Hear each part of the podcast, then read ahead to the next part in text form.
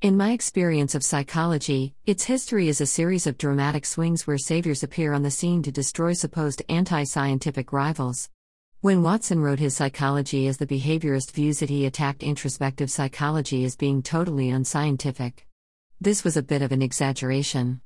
The introspective school was an improvement on the rationalist and empiricist philosophical schools because of its use of experiments and statistical generalizations of their results, and their recognition that all people don't think or experience the world in the same way, etc. Watson was right to criticize a lot of their work.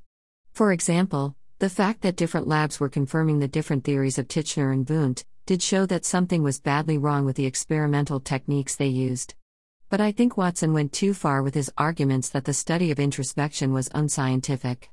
The work of people like Dennett and Evans have in different ways shown that we can gain scientific data from introspection if we are careful. Watson's rhetoric was useful in one sense though, his emphasis on external behavior and behavior modification did make science more practical. We can see this with the countless people with intellectual disability and autism who have had their lives dramatically improved by applied behavioral analysis. But there were a lot of problems with behaviorism, for example the downplaying of introspective data, and notably the fact that they constantly attack theory-driven science. If one looks at physics, the most successful of the sciences, it is typically theory-led. There is nothing wrong with letting theory lead the way, as long as one modifies the theory when new data comes in. One thing the behaviorists were not though was blank slate theorists. Watson famously made a very silly claim about modifying a child in any conceivable way using behavioral techniques. He ended his famous quote by admitting that it was a wild exaggeration of the facts, but that it was no worse than the exaggerations of nativists in the opposite direction. But people like Pinker latched onto de Watson's silly claim as evidence that behaviorists were blank slate theorists. But the quotes below from behaviorists Quine and Skinner clearly show that they were not blank slate theorists. What can be said of innate dispositions now? When I posit an innate disposition, I am assuming some specific though unspecified arrangement of cells or perhaps some combination of such arrangements. It could be a nerve tract or a gland. It could consist of several structures, variously situated in the organism. It could be one structure in one individual and some different structure to the same specified effect in another individual. Its innateness consists in its being complete at birth. The innate dispositions, then, are a mixed bag. Innate reflexes are learned in utero, while innate dispositions of deeper sorts are handed down in the chromosome. They are a mixed lot of structures, specified primarily by what they make the animal do in what circumstances, and grouped together by the accident of being complete at birth. Quine the roots of reference p.13. Yet the innate sense of perceptual similarity has, for all its subjectivity, a degree of objective validity. After all, man's inductive expectations are reached by extrapolating along the lines of perceptual similarity. Experiences that begin similarly are expected to turn out in similar ways. Our innate standards of perceptual similarity show a gratifying tendency to run with the grain of nature. This concurrence is accountable, surely, to natural selection. Since good prediction has survival value, natural selection will have fostered perceptual similarity standards in us and other animals that tend accordingly. Ibid p.17. Descartes thought we had innate knowledge and innate ideas. Locke thought not. I despair of sharpening the issue by defining the term idea. Definition even of knowledge is in trouble since Gettyer's challenge of the definition of knowledge as true warranted belief. However, we need no such sharpening of the issue to see that the evidence favors Descartes over Locke. Quine, The Innate Foundational Endowments 1996. 4. Whatever we make of Locke, the behaviorist is knowingly and cheerfully up to his neck in innate mechanisms of learning readiness, since each learned response presupposes some such prior inequalities, some such inequalities must be unlearned, hence innate.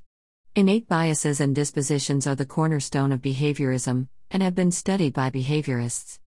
The qualitative spacing of stimulations must therefore be recognized as an innate structure needed in accounting for any learning, and hence in particular, language learning. Unquestionably much more addition innate structure is needed to account for language learning. Quine, Philosophy and Linguistics p.37 1968. Just as we point out the contingencies of survival to explain an unconditioned reflex, so we point out the contingencies of reinforcement to explain a conditioned reflex. Skinner 1974 p. 43. The task of a scientific analysis is to explain how the behavior of the person as a physical system is related to the conditions under which the human species evolved, and the conditions under which the individual lives. Skinner 1974 p. 14. These quotes show the absurdity of the caricatures abused by Chomsky and Pinker. But it has to be said that Chomsky and Pinker's caricatures of behaviorism were no worse than Watson's caricatures of the introspective school of psychology. I think that we are making progress in psychology, but I think this constant talk of revolutionary paradigm shifts doesn't help. I believe that thinking in terms of integrating past knowledge and modifying our theories in light of new data is a better approach than painting older theorists as radically unscientific. Though who knows if people like Chomsky, Watson, etc. didn't play a bit dirty and exaggerate a bit, things might not have changed. I am not a behaviorist. If I had to attach an ist label to myself, it would be pragmatist. I think psychology and linguistics would improve vastly if it adopted a more pragmatic attitude, making use of all empirical data instead of simply restricting itself to a particular school of thought. So-called evolutionary psychology used the same rhetoric as the behaviorists and cognitive scientists. By labeling themselves as evolutionary psychologists, they instantly associated themselves with evolutionary theory and implied that other psychologists were ignorant of evolutionary psychology and denied that our evolutionary history played any role in our psychology. This, though, is unfair. Skinner and Freud, for example, tried hard to integrate their theories with evolutionary science. There is no option but to be an evolutionary psychologist unless one is a creationist psychologist. But the term evolutionary psychologist should not be reserved for Cosmides, Tooby, and Pinker's hypermodularity theory. We should be wary of falling for the simplifying rhetoric of evolutionary psychologists, which implies that psychologists who don't agree with Pinker et al. Are anti-evolutionary theory. Nothing could be further from the truth. Take-home point. Don't believe the hype of any psychologist, and look closely at the actual data.